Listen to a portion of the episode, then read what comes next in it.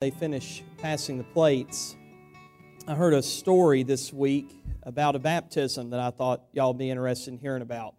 Uh, anybody in here ever been baptized in a creek or a river, stream, deep enough to get your hand? Several people. I mean, I was baptized in the baptistry, but I think it'd be kind of cool if it, you know, had been in the river. And, and though I haven't been, I've, I've been a part of those before. It's cold most of the time. No matter what time of year it is, it's usually pretty cold.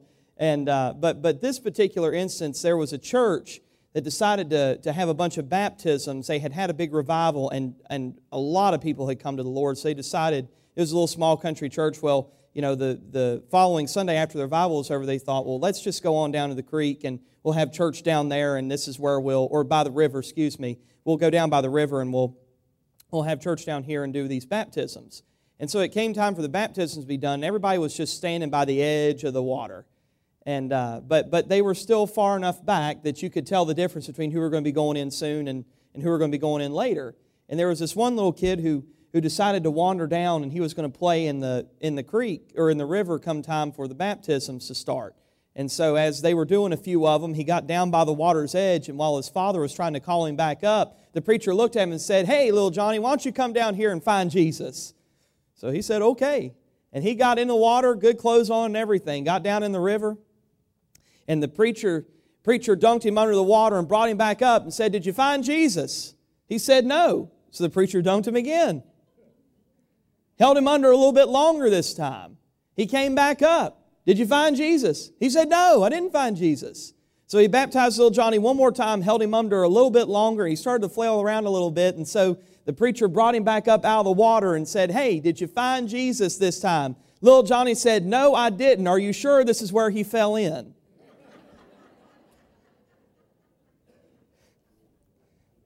Thought that was pretty cute. As we begin our time of study together, let us pray and ask God's blessing to be over it, on it, and through it. Father, thank you for all of your many blessings that you give us, but none more than Jesus. And so it's in His name that we have come into this place to worship and to praise, to uplift and glorify you, Lord, for you are worthy to be praised. Father, we, we come and, and give you that glory because you have changed us, Lord. You have made us new, redeemed our souls. You have saved us from the brink of death and given us eternal life through Christ Jesus our Lord. Father, we can't be any more thankful for anything or anyone in this world than, than you because of what you've done. Father, help us in this moment to just push things aside. Things we've been dealing with the past week Help put out of our minds situations and troubles and hardships and strife. Lord, so that we might focus upon you right now. And then as we leave and pick those things up as we go back out the door. Help us, Father, that as we do, we approach them with a little bit more of your sight, the way you would look at it than we did when we came in. All because of your word your word that changes our lives, it makes us new from the inside out. So, Father, use this life changing word in us today as we open our hearts now to you. Come in and do a mighty work. Comfort us, Lord, where we should be comforted, but convict us also where we should be convicted. We fully expect your Spirit to, to flow in and through us at this time as we pray in Christ Jesus. Amen. I would like to begin our service this week the same way I did last week, and as I hope to do for the next few weeks to come, by quoting together Acts chapter 1 and verse 8. Would you do that with me? You will receive power when the Holy Spirit comes on you, and you will be my witnesses in Jerusalem and in Judea and Samaria and to the ends of the earth. Church, we've confessed it with our, our mouth. May this be our mission and may this be our prayer. May we also commit this and, and, and make this a reference for us to call from our, memory, our memories for those who have not yet heard the gospel. They have not yet heard who Jesus is and what he can do for their lives. May this be our mission, our goal, our aim is to go to the ends of the earth to bring people to know Jesus Christ and His saving grace as we do. And we know that if we do this, that He has promised to be with us, surely, unto the end of the age. But this promise of His presence is conditional upon our willingness to make disciples of all nations. So, would you also quote with me Matthew chapter 28, verses 19 and 20? Go and make disciples of all nations, baptizing them in the name of the Father, and of the Son, and of the Holy Spirit, and teaching them to obey everything I have commanded you, and surely I am with you always to the end of the age. Did you notice that his presence follows the command? We must go and do. We must commit this to memory. So the day doesn't go by that we don't think about somebody who needs to know the Lord like we do. May we commit to make disciples this way as Jesus has instructed us to do. And not just as a church, not just let everybody else make disciples, but may this be something we commit to corporately but also something we commit to individually to make disciples of all nations. Now, in our pursuit of making disciples, Jesus said to go to some pretty specific places Jerusalem, Judea, Samaria, and to the ends of the earth.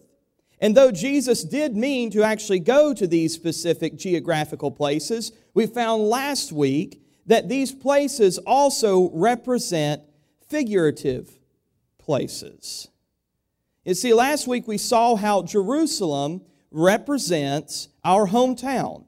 It represents our starting point, the place where our family resides, the place where we grew up, and likewise, people watched us as we grew up. We also saw that sometimes it's hard to witness in the power of the Spirit, even hard to witness in the power of the Spirit among those who know us sometimes better than we know ourselves. Even Jesus found trouble when he went back to his hometown because he said this A prophet is not without honor except in his own town and in his own home. Jesus had difficulty in his own hometown, so don't you and I think that we're going to be any different. Sometimes we're going to receive pushback when we go to witness to those people that are closest to us, whether they be in our hometown or maybe even in our very own home. But that doesn't negate the fact that Jesus said that we need to go, that we need to be in the midst of wherever we are, whether at home and abroad, making sure that people know the gospel of Jesus Christ that even despite one bad experience, this one bad experience should not define how we deliver the gospel from then on out. No, just as Jesus showed us by way of his example, we need to just simply move on to another place and pray that someone else might come to them at a later date and minister to the gospel, minister the gospel to them more effectively than we could. And you never know. When you and I move on to somewhere else, we just might be the answer to someone else's prayer over their Jerusalem. Somebody might be praying that I can't witness to my kids, but I know somebody else can. That someone may be you. I can't witness to my friends of my childhood. That someone may be you. I may not be able to witness to my grandchildren. They may not listen to me. Someone else is going to walk into their Jerusalem if you pray for that to happen. We should not waste time praying, God, convert these people, because God gives us free will and He can't make anyone accept Him. We should therefore be spending time praying, God, send me, and to the ones I can't reach, send somebody else. To the ones I can't reach, Lord, send someone else. Now, in leaving our Jerusalem, in leaving our hometown, we will likely walk right into our Judea. You see, Judea is a place that's close to home, but it's far enough out that we're not the little girl or the little boy that grew up down the street. We are not so and so's son or daughter, And we're not remembered for our past mistakes, but in this place that we are going, we have a clean slate and we are honored for God's presence and His hand over our life. It's in this place where people are like us. And as I've come to find in moving to a different place that's a little farther out than where you were, they may not know you, but you know some people in common, but yet the fact is they still don't know who you are. They don't relate a childhood. You start fresh. Again, that comparison, when I moved from Newcastle to Charlottesville, you all know some of the same people I do. But you didn't know me, and I didn't know you. And so this is the case when leaving Jerusalem and traveling into the larger Judea. You see, ministering in our Jerusalem is to minister in a new town. It's to minister in a new place. It might even be to minister to a new people that you have never gone to before, like that new job, or the grocery store that you haven't been to before that you decided to break the norm and, and go out into. Or it's that new hobby you picked up. I know a friend of mine who picked up skeet shooting. He knew nothing about it. And these other people knew a lot more than he did. And so, in the efforts of them teaching him how to skeet shoot, he taught a couple of them how to give their life to Christ. You see, leaving our Jerusalem is leaving those things that become comfortable to us, become a place that we stay in and don't usually leave. Going into our Judea is a new place sometimes. Maybe it's a new experience but specifically leaving Jerusalem and going to Judea represents us going out on our own. Leaving our Jerusalem represents to go to Judea, represents going out on our own. When we leave Jerusalem, we leave because we know God has called us. As I mentioned, He, he called us to leave a place of comfort sometimes as the the nice catchphrase goes, those quips and those words that you hear all the time. You talk about a comfort zone, God calling us out of, out of our comfort zone to a place that is different than ours. And most of the time we go with slight hesitation. And sometimes it means going out of town, moving out, like I have done recently myself. Or maybe it's just getting involved in something different something unfamiliar, something new to you. Whatever it might be, it causes you to step out of the normal of your life, out of your comfort zone, so that you might witness the life changing power of Jesus Christ, not letting just someone in the church do it, but now it's your turn to do it. You have left the people that are sort of safeguards around your life. You have left your preacher. You've left the church. And now you're out in the world yourself and you are now the one who's expected to talk and teach people about Jesus. And that's a big day. I remember the first person I ever specifically witnessed to. I'd spent a lot of time around church folk, but I remember encountering my first person who had not accepted Jesus Christ. And as I started talking about him, I remember the Holy Spirit filling the upper part of my body and the lower part of my body shaking. I remember the Holy Spirit filling the top half and the bottom half shaking, my knees knocking, because it was the very first time I'd ever talked about Jesus on my own. I hadn't just done it in the comfort of a youth group, but, but now it's, it's, it's my turn. Now it's my chance to, to talk to someone. It's a big day, and sometimes it comes with hesitation. We feel a little bit overwhelmed at first. It's sort of like the day that our dad took our training wheels off our bicycle. You remember that day? I still can. I remember the day my dad took the training wheels off my bicycle. It was, it was scary. It was, it was tough. It was challenging. There were a few scrapes to be had. But it was necessary for my growth to leave the training wheels and to go out on my own on those two wheels that everybody else is wheeling around on. Otherwise, if you don't grow in this way, you'll be stuck forever riding the little bike with the training wheels. Think about that for a minute. It looks ridiculous, doesn't these two guys on these bicycles? One's got the training wheels on the bigger bike, and the other one's got the little tiny bike riding around. I can assure you that one there on the left is not photoshopped. It looks ridiculous, doesn't it?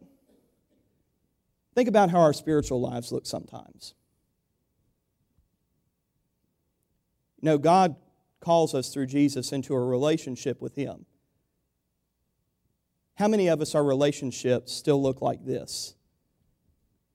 Now, if you've been serving Him for just a couple of years, I can understand you, you need to grow. We need those, those training wheels. But you've been serving Jesus Christ for most of your life, and if you're honest with yourself, this is where you are. I think it's time we move on. Paul told the church, I'd, I'd rather you get off of, of these soft foods and get into the meat. I want you to be able to be at the point where you can take full advantage of this gospel that is laid before you. Christ wants us to leave the comfort of the church, the comfort of, of the gatherings where everybody accepts Him, and start to venture out into places where He's not yet known. And it takes leaving those things that are sometimes familiar to us. But I don't want you to just take my word for it. I'd like for you to turn your Bibles to Matthew chapter 10. Matthew chapter 10, beginning in verse 1. It'll be on the, on the screen for you this morning. You can follow along with that.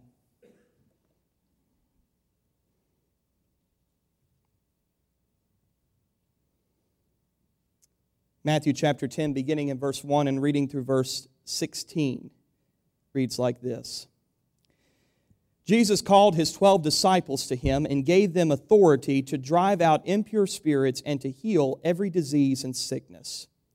These are the names of the twelve apostles. First, Simon, who is called Peter, and his brother Andrew, James, the son of Zebedee, and his brother John, Philip and Bartholomew, Thomas and Matthew, the tax collector, James, son of Alphaeus, and Thaddaeus, Simon the zealot, and Judas Iscariot, who betrayed him.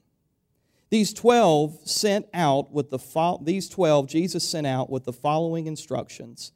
Do not go among the Gentiles or enter any town of the Samaritans.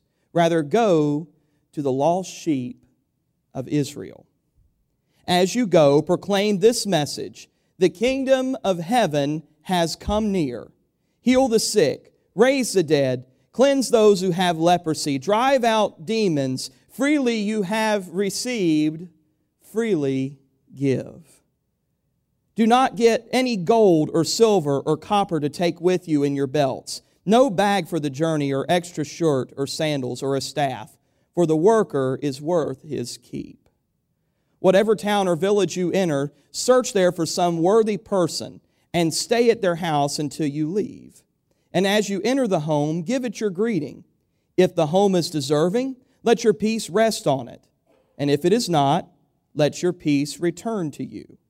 If anyone will not welcome you or listen to your words, leave that home or town and shake the dust off your feet.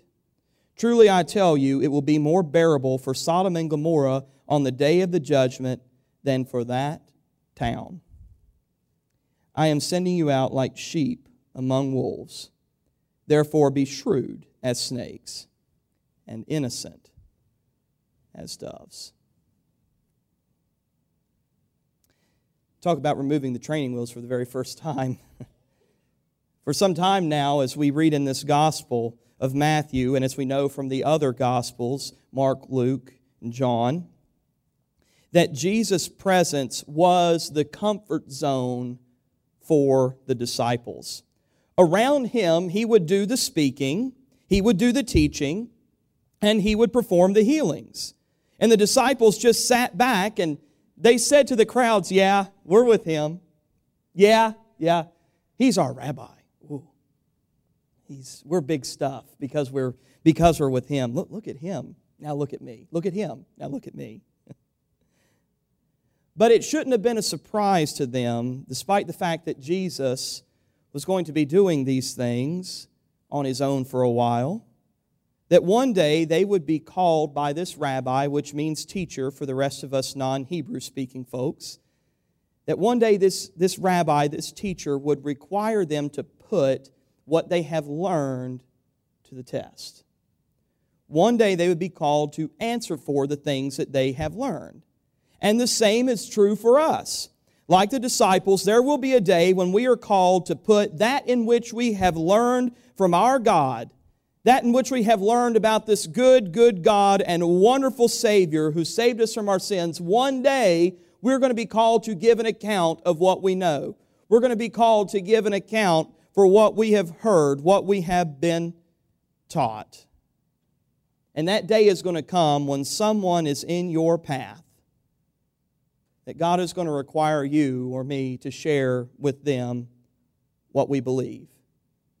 To them, we are supposed to share that the gospel of Jesus Christ still saves, that Jesus Himself still saves, He still delivers us from the problems of this world and even the world itself, that He still heals in this world, that He's still performing miracles when called upon, and that's the salvation that we have found in Jesus Christ. It's not made up, and it's not just a peace of mind for the weak minded. No, salvation is indeed real. Jesus still saves, Jesus still delivers, Jesus still heals, and his salvation is real. That is what we are called to share with everyone. And this is the very message that Jesus sent the disciples out with that very first time that very first time of knee knocking when they, when they went to minister on his behalf without him. This is what he sent them to share the gospel, the good news. Jesus said it himself this way The kingdom of heaven has come near.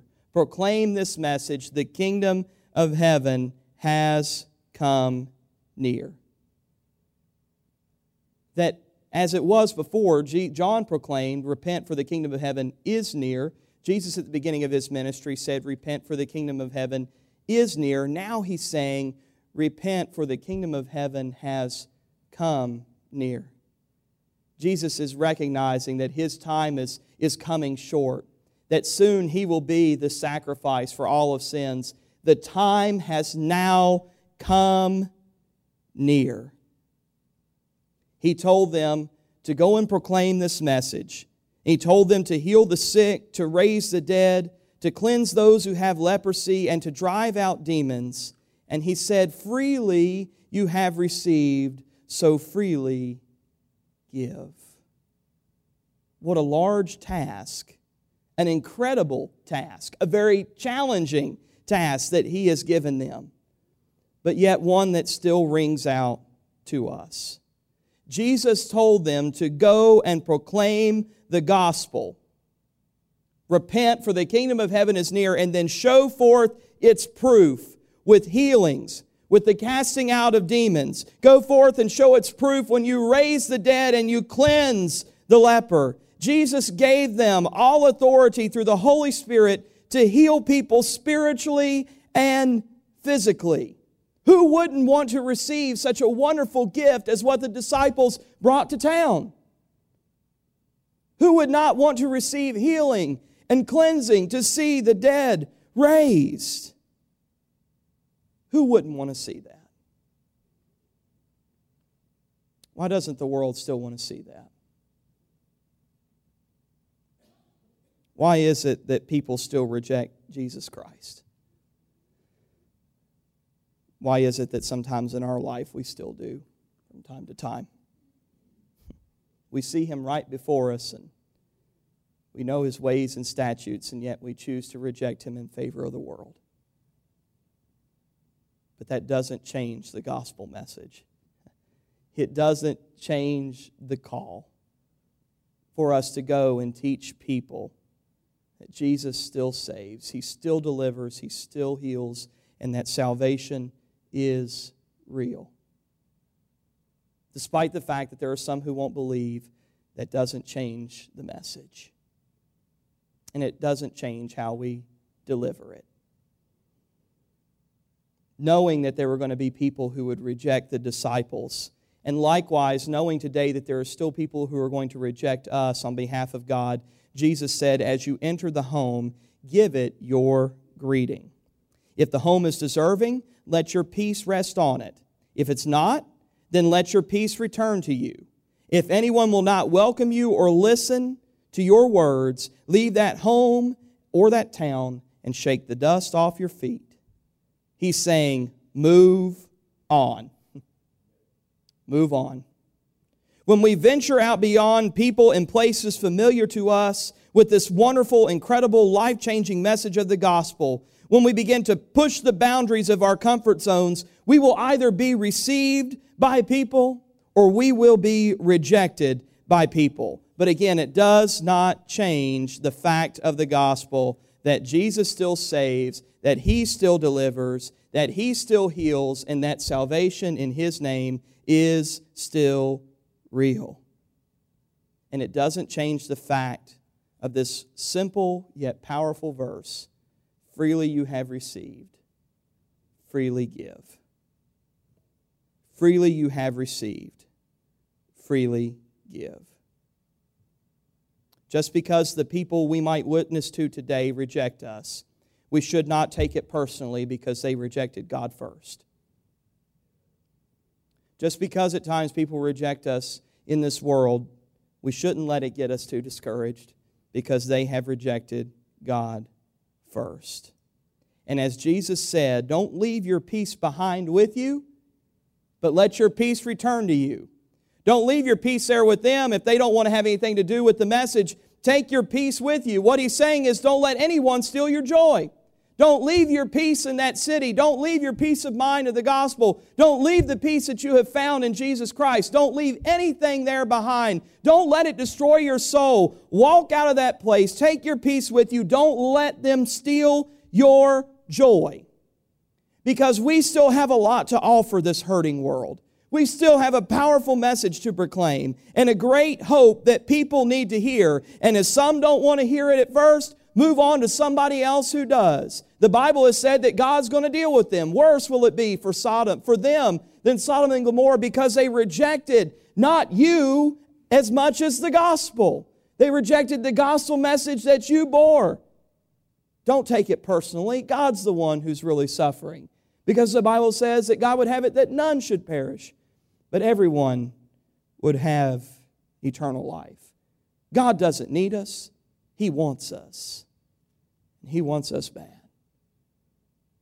Don't worry about the ones who reject you. Just move on and let God deal with them. Be as shrewd as snakes, but be as peaceful as a dove. Stand your ground, is what Jesus says, but minister with passion. Stand your ground firm for the gospel message, but minister with passion. Because this message that we have, though one person may not want to hear it, somebody else needs to. And the wonderful thing that we have is when we go to take this gospel message to people, we can give forth proof that what we say is real. We can tell them what God has done in our lives. We can share with them the times that He has brought us through difficulties and even the things He may be carrying us through right now.